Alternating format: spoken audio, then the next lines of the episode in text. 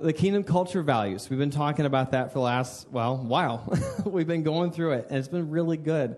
Um, but we've been talking, we paused on um, present centered living, and because we covered this big thing called spiritual disciplines. You know, we talked about, well, what are spiritual disciplines? And then we broke it apart, and, well, there's personal application, and there's um, community application because you can't do all of it just by yourself because God did not make Adam and then stop there. He continued on with Eve because it's not good for man to be alone. He wants people to be together. He loves that. He designed that. In fact, that's why Father, Son, and Holy Spirit, they work together. He wants to practice that. He wants us to practice the, the harmony that works together, the complement one another. That's why they work so well, and that's why we want to work like they do. We want to be in community like that. So, we uh, covered last time a bunch of them, but here's the community ones I just really want to take away with. So there's prayer, there's celebration, study, community, simplicity, uh, submission, service, confession, worship, guidance. Um, there's going to be a lot of these things. We'll see kind of the different comparisons um, and how we apply that.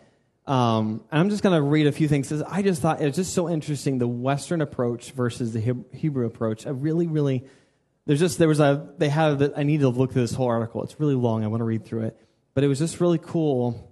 Um, now, Greek, you know, the thinking is life analyzed in precise categories. and the Hebrew approach, is everything blurs into everything else. A split between natural and supernatural, and then supernatural affects everything. Linear logic, contextual or block logic. Like there's, it's very different. If you start thinking through that, very, very different. It's a very different approach. Biological life sacred or social life supremely important. It's, it's a very different, very different, very different approach. And I was going to put them all in there, but then there's, I'm just realizing how, wow, there's a lot. There's a lot. Um, material goods equals measure of personal achievement. You know, like that's the Greek thing. Or blind faith, knowledge based faith. Because, you know, we can't believe who God is without reading the word and saying, this is true. This is, this is getting in here, but we walk in faith. Once we say, you know, when God says, I am, it's like, well, that's why we know that He is. It's because He is, and He's, he's showing Himself to be faithful continually. Um, what do I do, or how do I do it? Because there's a difference between what do I do. What do you want me to do? Go open the door. Well, how do you want me to open the door? Well, gently, courteously. You know, you don't want to like wham. You know, it's like there's a difference. Like you want to know how to do this. Well, I need to correct this person. Well, what do you need me to do? Well, correct them. How do I do that? It's a different thing. Like how do we walk in love? You do it with kindness, love, meekness. There's a difference. So Greek is what do I do specifically? How do I do this? Is how the Hebrews wanted to look at it. So there's just a lot of different things um, that we want to understand. Um, so we need to look at the early church. We need to look at the early church because that's what we're trying to go for. We're trying to look through like what did God create? What did He do? What is what was His plan? What when we talk about like what we want to look like? Um, because because we can say all day long we want to look like the church. We want to look like God's designed church. We don't know what that looks like, and it's not bad. That what we're doing is what we're doing. We just want to say, is it what they were doing, and can we get closer to that? We want to be closer to what God's called us to do. Nothing wrong with what we're doing. I love what we're doing. But I love this, this, this whole idea. Everyone was of one heart and one mind. And that's important because, you know, and that's actually, if you believe it or not, it's pretty hard to do. Um, being of one heart and one mind sometimes is actually harder than you think. And that's because sometimes we get picky and we get mad about little things and, you know, we let things divide us. Um, you know, we always joke about the carpet dividing us and, you know, or like, you know, whether we do dancing or not dancing. And praise God, I love dancing. I love that everybody's very flowing in the spirit here. I love the fact that we do everything a little. We're we're weird, and I love it. And uh, it's a good weird. I'm not saying this in the best way. It's like this is the good weird. We want to look weird. We want to look peculiar, but also we don't want to take for granted that that's what we do. We don't want to just say, "Well, we just do that." It's like, no. Well, why do we do this? Why do I declare and sing? Why do we do like prophetic words and declare the word over the church? Why do we do the things that we do? It's because we want, I love that we're doing this, this prayer thing. It's because we want to be of one heart, and one mind. I want to be all of us knowing that at some point this week, all of us are praying about the same thing. That's really fun. That's of one heart, one mind. We're praying that God's word would be, go run forth in Afghanistan and that the church would grow and that the sisters and brothers be protected. We're, we're talking, we're all of one heart and one mind, and we're kind of forgetting our differences because we do have some, whether you believe it or not. We have some differences between us. Some of us in upbringing, some of us in culturally, just every bit of difference. But what unites us is Jesus. We want to be united in Jesus. So we're going to look through Acts. Uh, we're going we're to go a few places. But Acts 2 42 through 47. They devoted themselves to the apostles' teaching and to fellowship, to the breaking of bread and to prayer. Everyone was filled with awe at the many wonders and signs perform, performed by the apostles. All the believers, not some of them, all of them were together and had everything in common. That's a lot of things in common. Everything? Really? Everything? Everything. Everything in common. They sold property and possessions to give to anyone who had need. Every day they continued to meet together. Every day, not every week, every day they continued to meet together in the temple courts. They broke bread in their homes and ate together and with glad and sincere hearts, praising God and enjoying the favor of all the people. And the Lord added to the number daily those who were being saved. That is awesome. Every day. Have we met every day? I'm not saying that you all have to meet collectively every day, but it makes you wonder like, what does that look like? What would that look like if we met every day? Some of us, not all of us, but maybe there's a few of us that met every day. We're constantly, our goal was to try to meet to gather together because we were family. We were so close, we felt like family. Because again, you I mean, I joked about last week. I was like, you know, that there's the person that lived in our home and and she was, you know, in and out always and out of breath and always busy. And I'm like, I don't know if you're really that busy, but you're you're in our house a lot and you're always busy and you never have time to talk, but somehow you pretend with other people that you know us really well. I think the same thing goes for our church too, a little bit we're really busy and we do things we're really busy. I'm like, all right, I'm here. I showed up. I'm gone. Like, but did you talk to anybody yet? Did you know, like, you know, and I, I think somebody was mentioning, he's like, I'm kind, and I know I've made like you guys break up in small groups and some of that's been really uncomfortable. And I, I agree. I 100% agree. It's very uncomfortable. And I appreciate the fact that you guys even press in and do that. But he said, I actually haven't talked to some of these people. I, actually, I don't even know their name. And I was somebody who's been here for years. And I didn't, I mean, I'm not, I'm not pointing out anything. It's not bad, but that's the reality. We want to have all things in common, everything in common. And then it continues on. This is just to reemphasize this point. It's not just at one point in time. It goes again in Acts 44, 32, and 37. All the believers were in heart, one in heart and in mind. No one claimed that any of their possessions was their own. That's awkward because a lot of us of the American dream like to pretend that we, everything is our own. I'm not saying that is about you, but that is usually the individuality, your, your neighbor, your, your, your picket fence, your stuff. Don't touch. You know? But praise God, I know that you guys are good sharers, so I'm not saying this of any of you. So I'm like, I just want to say, wow, that's challenging. But they shared everything they had. With great power, the apostles continued to testify to the resurrection of the Lord Jesus, and God's grace was so powerfully at work in the middle that there was no needy persons among them.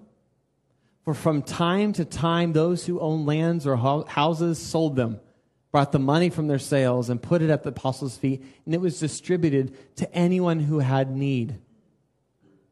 That's intense. To sell a house, that property, things, that's some buy in.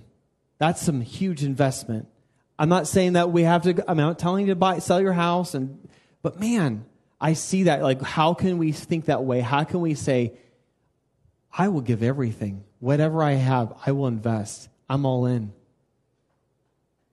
You know, Joseph, a Levite from Cyprus, whom the apostles called Barnabas, which means son of, son of encouragement, sold a field he owned and brought the money and put it at the apostles' feet. So just like those kind of examples. You know, and then it talks about like, we're not doing that just to show off, because then there's that one couple we all know it's a pretty intense story. They lied about it. They went to the apostles and said, Oh, yeah, we're giving you all the money. And actually, was not all the money. It was most of the money, it's not all of it. They lied to them because they were doing it for show. It's not, we're not doing this for show. And God was actually very angry with that and actually struck them dead. That's intense.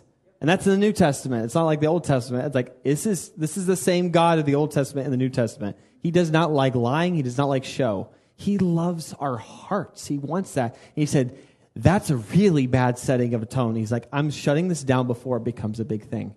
And so we want to make sure we're doing things in secret. He's like, I already told you, do things in secret. My Father who sees you in secret, rewards you in secret, he sees all the things that we're doing. So we want to do these things, but not for the glory of man. We want to do it just out of love. Um, so Philippians 2, 1 through 11. I'm going to read a lot of passages, but I want us to be about the word. Because again, if we're not applying the word, we're not living it. I want to live it. Um, Therefore, if you have any encouragement from being united with Christ, if any comfort from his love, if any common sharing in the Spirit, if any tenderness and compassion, then make my joy complete by being like minded, having the same love, being one in spirit, and of, my, of one mind. Man, that's going to be hard. That means we need to press in and die to ourselves and some of the things that we want. Even for me, I have to for those introverts, we have to die to ourselves a little bit and be around people that we just have to be around people. We have to do this. We have to be of one mind. And that means pushing past something we're not comfortable with. I can be an introvert. I'll, I'll testify to that. I seem very extroverted right now, but wait till I get home. I get really tired. so it just all of us struggle in that, and that's okay. But rea- the reality is, we need to be of one mind, one heart, and one spirit. And do nothing out of self, selfish ambition. Again, don't give selfishly or a vain conceit. Rather, in humility, value others above yourselves. Not looking to your own interests, but each of you to the interests of the others. In your relationship with one another, have the same mindset as Jesus Christ, who, being in very, in very nature God, that's very, that's a typo. Being in the very nature of God, did not consider equality with God something to be used to his own advantage. Rather, he made himself nothing by taking the very nature of a servant, being made in human likeness, and being found in appearance as a man, he humbled himself by becoming obedient to death, even death on a cross. And therefore, God exalted him to the highest place and gave him the name that is above every other name. Every name that at the name of Jesus, every knee shall, should bow, and in heaven and on earth and under the earth, and every tongue acknowledge that Christ, Jesus Christ is Lord to the glory of God the Father. We need to be of one mind about Jesus and pursuing Him with whatever it is. It's not my Jesus and your Jesus, it's our Jesus. We work together, we walk together. Um, we've actually, back in even H2O days, um, we cut a song because it was too individualistic the reason why is like I know that he loves us personally, but uh, he loves this other person next to you just as much, and he loves the person at your work just as much.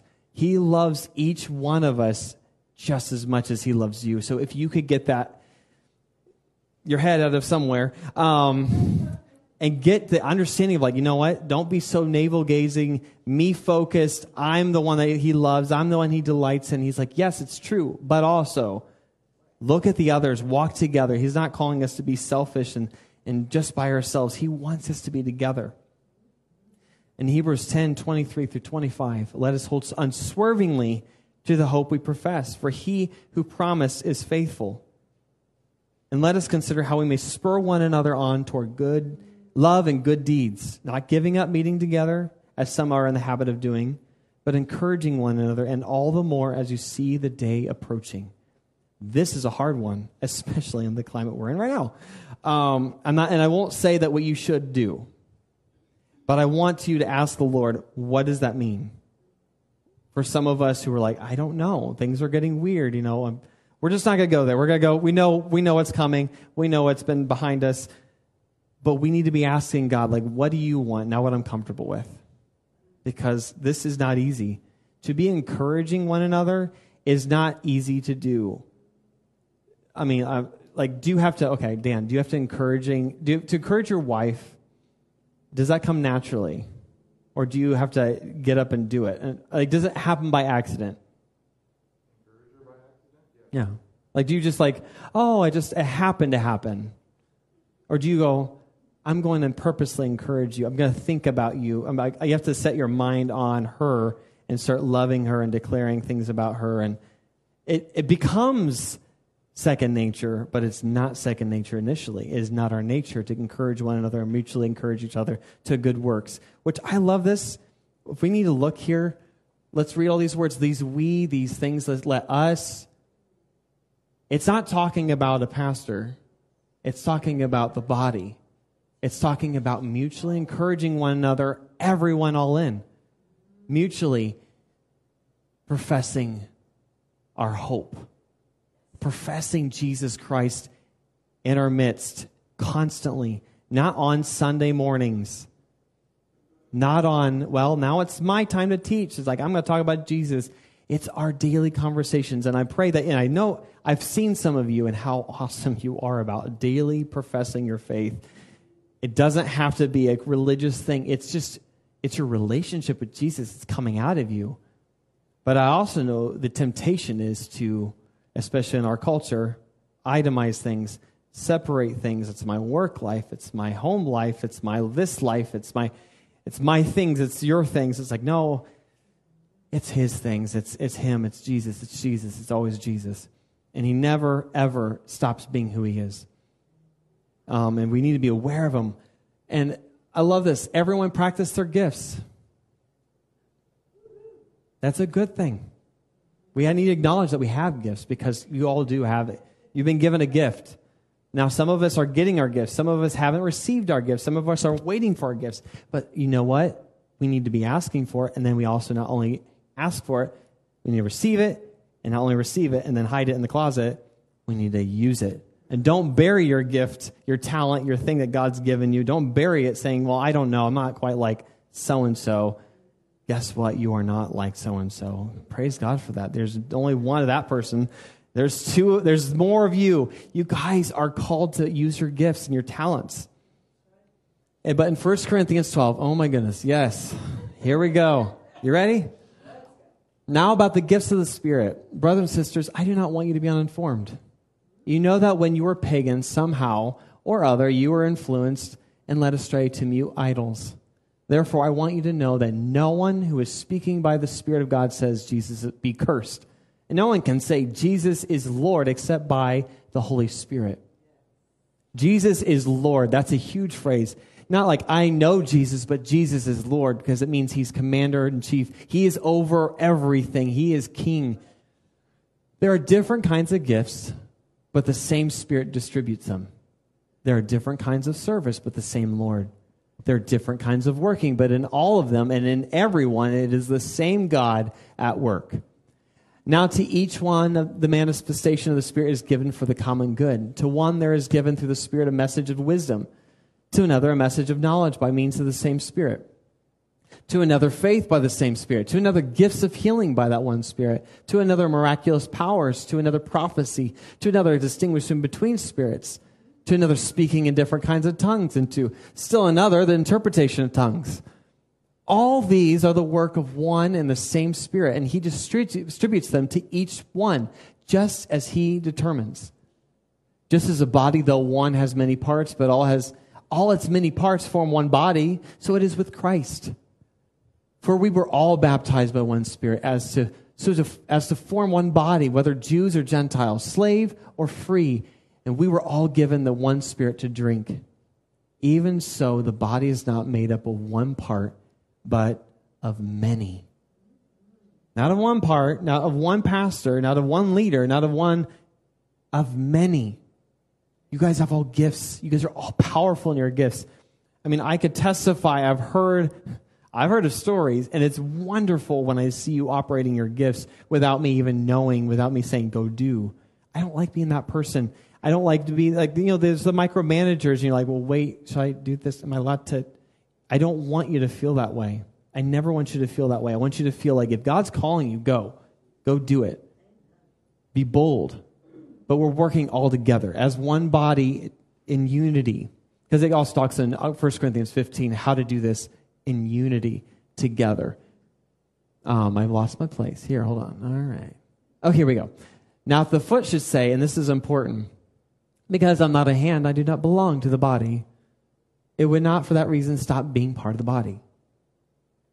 It's important. And if the ear should say, Because I'm not an eye, I do not belong to the body, it would not, for that reason, stop being part of the body. It's still valuable. You're still valuable. Man, it's important to understand your value. Say, you know what? I'm good with being this. I'm okay with that. I'm okay with being a foot, all right? I go places. you know, I'm okay with being an ear. I hear things and I can share them. It's important to know your voice. It's okay to know your function. And you know what? And I know Mike can testify to this. Some people are kidneys. And you don't appreciate a kidney until you lose one. you don't appreciate the function of a good kidney until you're like, oh, it's not working. You appreciate your body, honor one another, serve one another. You honor every function. And again, no one appreciates Jim until the slides are not working.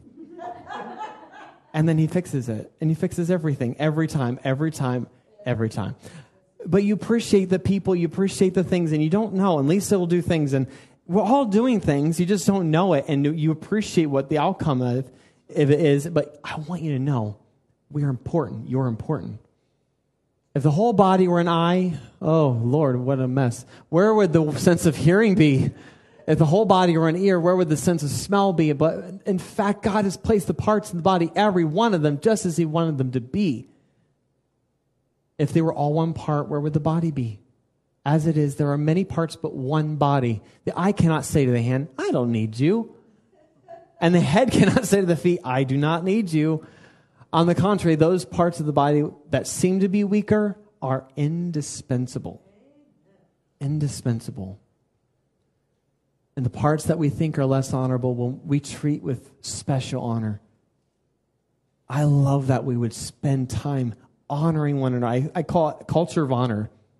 A culture of honor. It's really something we're not used to. Some of us are, I, know it's one of those things, at least from what I've, been, I can get to that point of I can mock people, I can make fun of people, I can belittle people, I can say mean things and gossip and tear down and even just, or just think, man, they're just, I don't know, they're just not that great. I don't know. I don't know. I don't have respect for them and I'm not going to do things. And you just, what you start doing, even if it's small things like, or just the way you talk to other people about them. Because there's people that drive you crazy. Let me tell you, if you don't have somebody that's driving you crazy, I don't know where you are, but praise God, I want to learn from you. Okay, I want to learn from you, but at the same time, there are people that hurt us, that make us irritated, and they rub us raw, and and then all you have to do is talk to your friend that you're gonna. I'm just gonna dump and vomit and blah blah blah. I'm like, that's not that's not a culture of honor. Vomiting on person about all your problems and not trying to solve them is gossip and it destroys and hurts people. And what if they walked in the room and heard what you said about them? It's so destroying.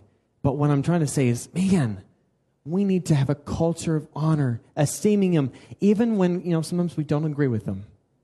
I have people in my life we didn't always get along, but man, I'm so grateful for what they produced in me. I'm so grateful for who God's called them to be. They were there at the right moment, whether I liked it or not.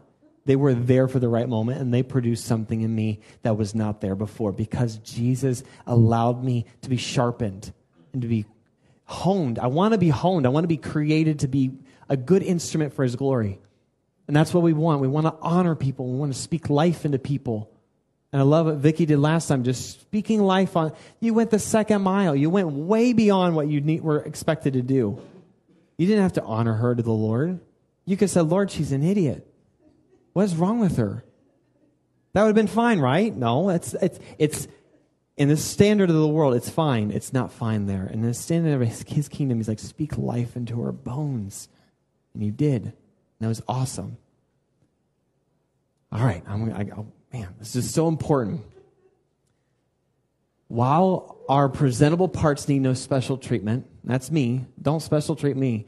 But God has put the whole, like, it's like I'm the front, I'm presentable, I'm like here, but like, you know what? You can honor me, good. Don't flatter me with your words, though. Just like, man, let's love one another. Let's serve me and talk to me if I'm not doing. I love people who will talk with me and challenge me. Thomas, I'm, I miss, I love his conversation. I love his conversation, his questions. He'd always challenge me, and I always felt loved by the way he would ask me questions. I miss him. Man, but God has put the body together and giving great honor to the parts that lacked it. So that there should be no division of the body, but that its parts should be, have equal concern for each other. Equal concern. Loving one another, that we be known by our love. If one part suffers, every part. If Mary Lou suffers, we're all suffering, okay? Man, bless her. Oh, I miss her. Um, just, Mary Lou, if you're watching, we're praying for you. We love you praying for healing in Jesus' name on your leg. Oh, Father. Man, if one part is honored, every part rejoices with that. And that's sweet? Where, you know, we have crabs in a barrel situation a lot in life. If someone succeeds, you're like, well, why didn't I get, you know, whatever, honored? It's like, no, celebrate with them. It's a victory. It's a victory. If you're the person that like shared the gospel, I love this example. My dad shared the gospel for years and years and years with this guy for like 10 years and he didn't hear him for 20, 30 years. And he, out of the blue, called him. He said, Hey, I just want to let you know I became a believer. And it didn't happen under my dad's watch, right? it's like, he's like, I could have been mad about that, but he's like, that's a victory. I had a part in that. That's beautiful. And he's like, but thank you for being faithful all that time. That's important to be faithful and celebrate and be excited man, be excited about what God's doing. Okay. Now you are the body of Christ, and each one of you is a part of it. That's written in there twice. Sorry. I was like, hold on, that seems familiar. Um, deja vu. And God has placed in the church, first of all, apostles, second, prophets, third, teachers, the miracles, the gifts of healing, of helping, of guidance, and of different kinds of tongues. He's placed those things. Are all apostles? No. Are all prophets? No. Are all teachers? No. Do all work miracles? No. Do all have gifts of healing? Do all speak in tongues? Do all interpret? He's not saying no, you can't ever have this. But he said, here's the thing. Now eagerly desire these the greater gifts. These are really good gifts. These are really cool things to do, be part of. And yes, tap into that. Go for healing, speak in tongues, do these things.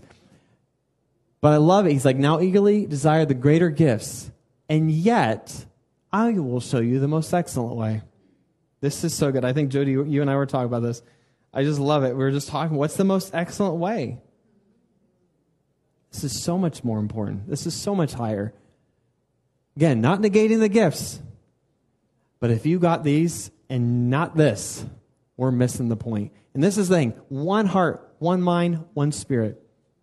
If I speak in the tongues of men and of, or of angels, but do not have love, I am only a resounding gong or a clanging cymbal. And I wish I had one, because we would automatically just feel cringy. we would have a little cringe to us, wouldn't we?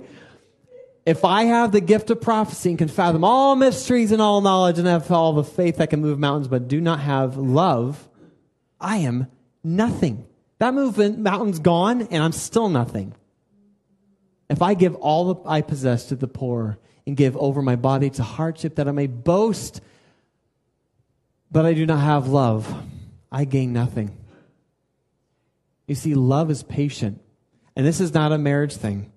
This is a bridal paradigm thing where we are the bride of Christ. This is what we're called to to be patient, to be kind, to not envy, not boasting, not proud, because love does not dishonor others, it is not self seeking, it is not easily angered, and it keeps no record of wrongs. that phrase right there. How many of you got a list? Do you guys have a list anywhere where you guys are like, yeah, you've ha- I have some oughts. I have a few oughts against you. We have some oughts against some people.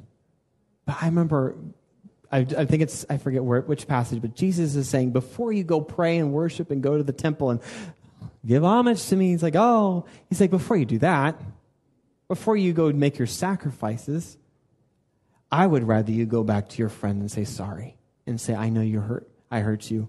I'm sorry. Or you hurt me and I'm sorry and I'm holding it against you. I'd rather you do that first. Go to your friend. He doesn't say, think about your friend. He doesn't say, secretly say, I'm sorry, Lord, about my friend and how our, like, he's like, no, go. Go. If you can, if you can physically do it, if you can digitally do it, go. That's a hard thing. We want to know, because again, we don't want to hold anything back. We want to be all in. We want to be loving Jesus with all that we are, not holding anything back. And I love that. Kathy shared about unoffendable heart. We don't want to have any offense in our hearts. It's just gross. It's, we don't realize how gross it is until we see the infection. I mean, I could share you a story, but I don't know. I don't want to gross anybody out here today. But infections are gross. And if you're a nurse, you know it's very gross. You've seen some. Um, but it's awful. But God just shows me what hurt, what things that lie under the surface that you really don't know how gross and how bad it is for you until it starts rearing its head. And then it's like, woo, that's gross. Okay, I'm going to go in here. I, I could. I could go. But I don't want anybody throwing up here, okay?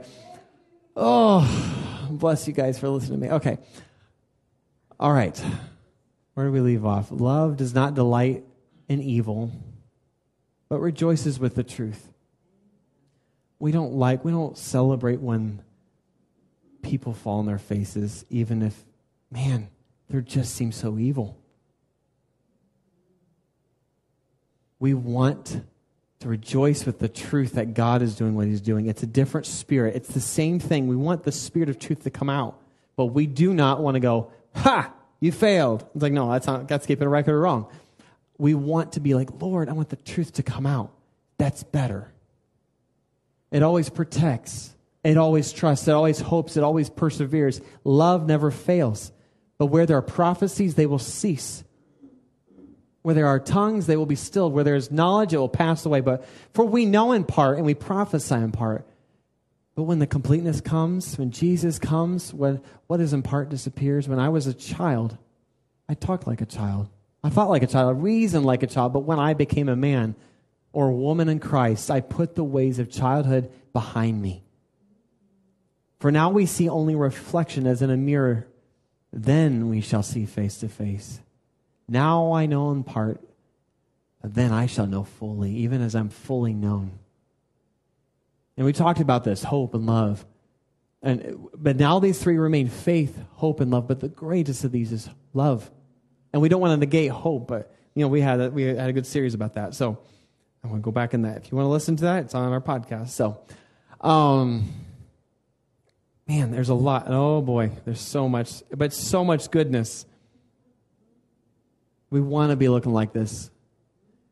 As a prisoner for the Lord, then I urge you to live a life worthy of the calling you have received. Be completely, and this is what I want you to see as, as we walk together, as we sit together, as we go to Kathy and Fred's house together. I want us to look like this.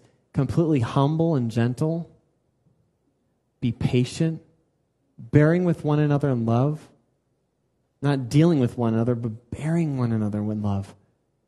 Making every effort to keep the unity of the Spirit through the bond of peace. There is one body, one Spirit, just as you were called to one hope when you were called, one Lord, one faith, one baptism, one God and Father of all, who is over all and through all and in all. But to each of us, each one of us, grace has been given as Christ has portioned, apportioned it. This is why it says, when he ascended on high, he took many captives and gave gifts to his people. What does he, he ascended mean except that he also descended to the lower earthly regions? He who descended is the very one who ascended higher than all the heavens in order to fill the whole universe. So Christ himself gave the apostles, the prophets, the evangelists, the pastors, and teachers to equip his people for works of service so that the body of Christ may be built up until we all reach unity in the faith and in the knowledge of the Son of God and become mature, attaining to the whole measure of fullness of Christ. I want us to look like that. Become mature. Some of us, I don't want to be, I love it. He's like, then we will no longer be infants. I don't want to be infants. I don't want to be on milk anymore, okay? I want to be eating some steak, okay? I want to get on the meat. I want to get on the stuff. I mean, if you're vegetarian, I'm sorry. I'll, I'll yeah, good salad. A good salad. Okay, I don't know. I'm, I can not think. There's some there's some good vegetarian, vegan foods out there. So, oh, actually, you know, I love it. So anyway, all right. Stop talking about that. Talk about food. I'm getting hungry. Um, but we want to become mature, attain to the whole measure and the fullness of Christ. Then we will no longer be infants tossed back and forth by the waves and blown here and there by every wind of teaching and by the cunning and craftiness of people and their deceitful scheming. Because people are crafty and deceitful. There can be those people out there, but we want to be soundly grounded in the word. Instead, we speak the truth in love. We will grow to become, in every respect, the mature body of Him who is the head, that is Christ. From him, the whole body, joined and held together by every supporting ligament, grows and builds itself up in love as each part does its work. That is important. We don't, uh, okay, I get this awkward image of a big head and a little body, a baby body, adult head. Jesus is the head. He's mature. He's coming here. But it looks a little awkward when we're just all a bunch of baby body parts, okay? I want to grow I want to be mature in my faith. I want to look like a mighty warrior and speaking and walking and also knowing my calling, know my function and being mature. And when we talk about the father, you know, being a father in the faith and the mother in the faith, we want to share what we're learning. And okay, third point and the final point. Everyone loved one another and God's commands. That's what united them. They followed God's commands. They went and said, okay, they didn't say, I'll follow some of your commands, I will follow all of your commands. He loves those who obey him, obey his commands. That doesn't mean, I, I, I gave this example, I think, on uh, uh, me, I forget what we were talking about, but, um, or who we were talking with. But I was just talking about this idea of like, what does obedience look like? You know, first God says, love God, love one another, right? And then it, it's like, well, okay, but if he keeps having to say, okay, love that person, okay, love that person, we, and sometimes we wait for the voice of the Lord to tell us what to do, and that's not bad. But sometimes, if you're um, if you live in a home and you have a garbage can and you're the guy that or the girl that takes out the garbage, and your parents says take the garbage out every time, every time, every time, and like you know, it, does it feel like obedience or does it feel like nagging? Nagging. he says, But what if you, this is profound, but what if you knew what day it was and what God designed for you, and you're like, I'm going to go ahead and take the garbage out? Is that still obedience? Yes, it's obedience. Did he tell you to do it? A long time ago, yes, he did. So we know what God called us to do. We're not waiting for our calling. We already know what that is. John 15, here it is. I knew it. I was like, I thought I had it in there. I am the true vine, and my Father is the gardener. He cuts off every branch in me, and that bears no fruit. That's important. While every branch that does bear fruit, he prunes so that it will be even more fruitful. Pruning is good. Pruning hurts, but it's so good. It strengthens us. Just when you think, God, I'm ready, he's like, nope, hold on. I'm going to strengthen you a little bit. You're not ready for what's about to come. I want you to be ready. That's his desire. You are already clean because the word I have spoken to you. Remain in me so as I also remain in you. No branch can bear fruit by itself. It must remain in the vine. Neither can you bear fruit unless you remain in me. I am the vine. You are the branches. If you remain in me and I in you, you will. This is a promise. You will bear much fruit. But apart from me, this is also a promise. You can do nothing. If you do not remain in me, you are like a branch that is thrown away and withers. Such branches are picked up, thrown into the fire, and burned. If you remain in me and my words remain in you, ask whatever you wish, and it will be done for you. This is to my Father's glory, that you bear much fruit, showing yourself to be my disciples. As the Father's loved me, so have I. I have, I have loved you. Now remain in my love. If you keep my commands, here it is, you will remain in my love, just as I've kept my Father's commandments and remain in his love. I have told you this so that my, that my joy may be in you and that your joy may be complete. My command is this love each other as I have loved you. That doesn't mean just this group here, it means everyone. Love each other as I've loved you. Greater love has no one than this to lay down one, one's life for one's friends. You are my friends if you do what I command. I no longer call you servants because a servant does not know his master's business. Instead, I've called you friends for everything I've learned from my Father. I've made it known to you. You did not choose me, but I chose you and appointed you so that you might go and bear fruit, fruit that will last. And so that whatever you ask in my name, the Father will give you. This is my command love each other. This is very important. Not bear with one another, not deal with one another, love each other. We already know what love looks like. 1 Corinthians 13 exemplifies that. Love one another. And I love the fact that we're friends. We know his commands. We know what he's calling us to do. It's no longer a surprise. We act like we're waiting. Sometimes I, and I've done this. I'm just saying this from my own life. It doesn't matter my occupation. My calling is still the same.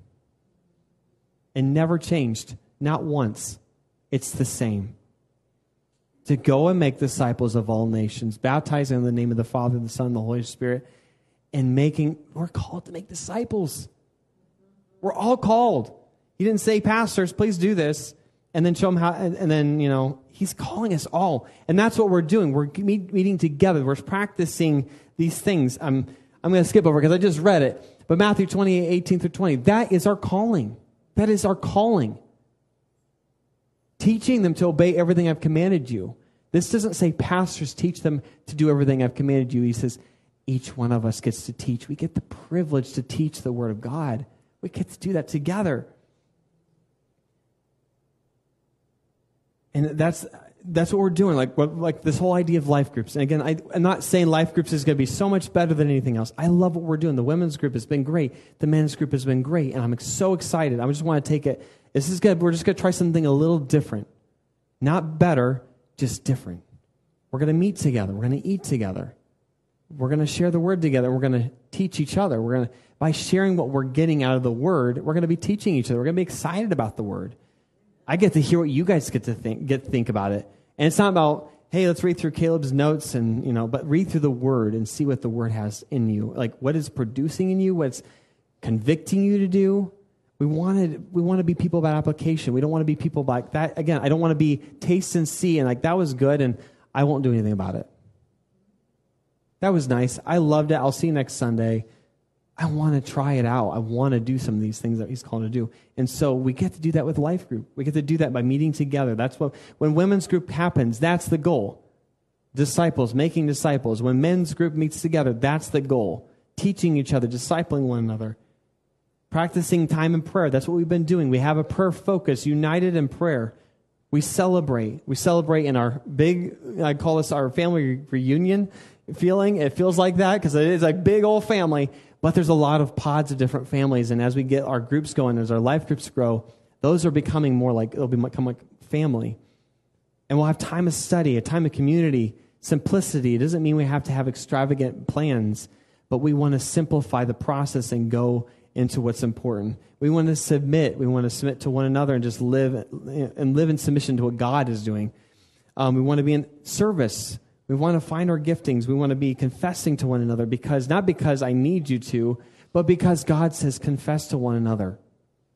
He calls us to do that. It's not easy, but we covered that. We're joyful repentance. It is joyful to repent from what you're doing and walk in, in freedom and to worship together and to, and to and walk together in guidance, seeking His guidance and guiding one another towards Him, provoking one another back to the Lord. And last passage, Hebrews 10 23 to 25. Let us hold unswervingly to the hope we profess, for he who promised is faithful. Let us consider how we may spur one another on toward love and good deeds, not giving up meeting together. Some are in the habit of doing, but encouraging one another. Again, and you, we've read this earlier, but encouraging one another, and all the more as you see the day approaching. Things are not getting better. I don't think they will. But that's my honest opinion. That's just my opinion. I don't think so. I don't know what that looks like, but I don't think things are going to get better or back to what it was. I think the day is a coming. it's going to come. He already promised us that. And we need to not forsake the things that are making us, that will bring division, that'll bring fear, that'll bring anger and resentment and bitterness and all these things that divide us. We need to build our love and our bond for one another. And that means let's get together.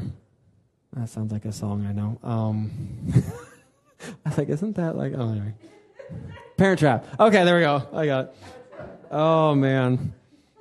Oh, man. I was like, oh. Um, but really, let's get together. Let's meet together. And let's serve one another. And like, let's be excited what God's doing and provoke things and just be excited. I don't know. So we're going to meet together. I'm going to sh- be quiet. I was going to say shut up, but I probably shouldn't say that as often, especially if my kids are listening.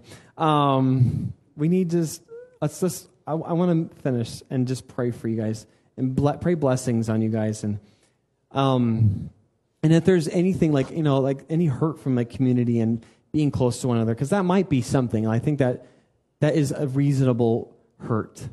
There's been people that, if you got in a smaller group, have hurt you, have offended you, have treated you, have kicked you out of the group, or have just slandered you. I don't know. There's small groups. They're risky business. I'll tell you. It's, it's scary sometimes to be in a small group because you have to be you have to be vulnerable, and you can only hold out for so long. And eventually, when you're vulnerable, sometimes people don't handle your your life really well. And so, I just I just want to invite you if you feel like there's anything that's come in the past of like small groups, it scares me, it makes me afraid, or if I've had a lot of bad experiences about, I want to invite you to stand and pray. Or, I mean, we go, let's all stand, so I don't want to put you on the spot. Um, let's all stand and pray. But I want, if you do feel the confidence or the boldness to say, that is me, I need prayer, I am nervous about this, we want to pray together and pray for you. Because we want to be a people of prayer, a people that gather together, and a people that encourage one another.